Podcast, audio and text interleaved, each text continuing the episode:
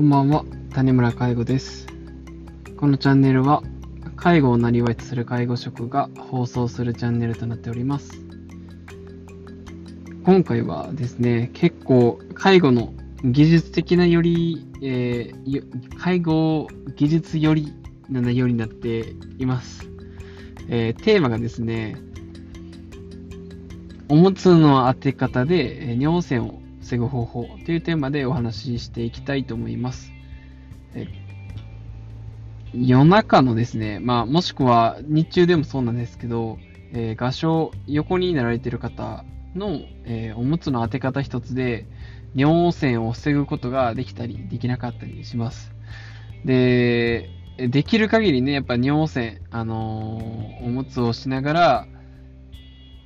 それでもあの尿栓しちゃうっていうのは避けたいところではないでしょうか。っていうのも、まあ、利用者さんのね、あの皮膚トラブルにもつながるし、でかつ、まあ、精神的にもやっぱり尿栓をするっていうことは、あのーまあ、精神的ダメージがあります。まあ、いくら慣れてるとはいえ、それを慣れる状況になってるところも問題ですが、うん、その慣れることによって、えー清潔な意識っていうところがすごく薄れて、それに慣れてしまうっていうことも、まあ、その人の QOL に、えーつながり、まあ、もちろんその QOL の低下につながります。で、かつですね、あの、介護職員にとっても、あの、排泄解除を何回も繰り返し、えーしかも、その尿栓があるっていうことで、えー陰性をして、えー行為解除を頻回にするっていうところも、まあ、効率的にも良くないし、えーそのために時間を割かれている時間があれば、他のことに時間が割けることが、一番望ましいかなと思います。なので、うん、利用者さん側からにとっても、あの尿栓っていうのは、もちろん良くないことですし、で、ヘルパー、介護職側からしても、尿栓はないに移行したことはないという状況なんですが、まずですね、その、おむつ、まあ、テープ止めにしろ、リファパンにしろ、えーどちらにせよですね、そのおむつをしながら尿栓をするっていうのは、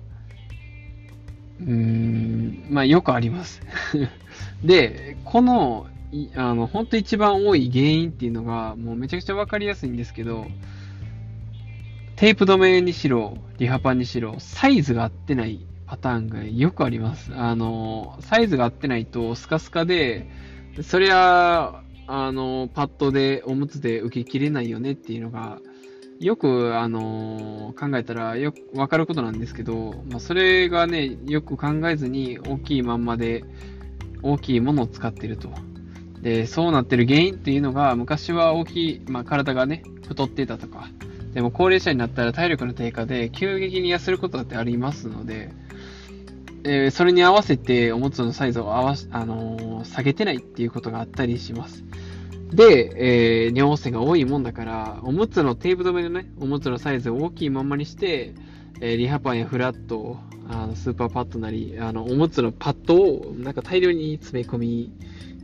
えー詰め込むっていうパターンをよく見かけるんですけど、あの、パッドっていうのは基本的に少ないに越したことはないのは当たり前じゃないですか。あの、蒸れるし、あのーパッドが多いことによっての窮屈感はしんどくなって、まあ、それでおむつに手を入れるようになって、おむつに手を入れる癖ができてしまうっていう悪循環に陥るわけで、なのでやっぱサイズはしっかり見直しましょうっていうことが一つ伝えたい、まあポイントですね。で、おむつをしてて、リハパンをしてて、尿漏れが多い方で、あのーよくあるパターンっていうのが、横になって、側外で、あの寝ている方ですね。この方に関して、で、尿圧っていうか、その、放尿をするときの、あの、勢いがない方っていうのは、もう、ツタって、横を向いて水を流したらね、ツタって落ちてくるじゃないですか。それが足なりなんなりと。で、いうときに、あの、パッドっていうのは、あの、へそからお尻に向けて、要は、あー股をこう覆うようにしてね、あの、してるんで、横に対しての体勢は低いんですよね。で、そのパッドで受けきれなくて伝って、あの、横になったこの鼠径部を伝って、えー尿栓が服に、あの、尿栓しちゃうっていうことがよくあるんですけど、もうこれの対処法はね、結構難しいです。テープ止めのおむつは、あの、基本、えー、寝る前とか寝るときにつけるもので、日中はね、リハパンで動きやすいようにってしてたとしても、こういった場合はね、もしかしたらリハパンをしてる方が、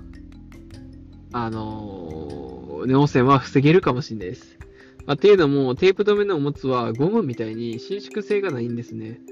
一回止めたら、もうパチッと止まりえー、止まってしまいますので、リハパンやったらちょっとこう、ビヨンビヨンって伸びるんですよ。で、それを利用して、パッドを、えー、その人が横に向く癖が右であれば、右側にちょっと斜めに、要は一文字にね、縦に1のようにパッドを当てるんじゃなくて、ちょっとその斜めに沿わせるというか、えー、横に、えー、自分がその人のあのまあ、癖のある方、えー、下にする方ですね。右を下にするなら右を、えー、そのリハパンに変えて、パッドも、えー、もちろん1枚ですが、リハパンの中にパッドを、